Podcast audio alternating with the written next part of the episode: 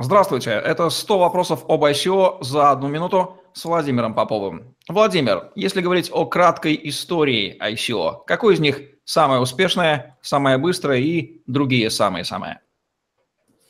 Собственно, самое успешное – это EOS и Filecoin, которые собрали на сегодняшний день более 200 миллионов. И также сюда очень быстро подходит Storage и ряд других. Если говорить о быстрых, то их несколько десятков. В частности, очень быстро завершилось э, ICO, связанное с браузером Brave, э, децентрализованный браузер, который разрабатывают разработчики, бывшие разработчики Firefox. Кроме того, есть э, самые первые ICO, которые были созданы еще в 2014 году, когда эфир как таковой не появился. Также есть самые неуспешные ICO, о них очень мало говорят, и здесь надо понимать их огромный перечень и список, и даже нет смысла перечислять. Об этом просто нужно знать, что не у всех все получается.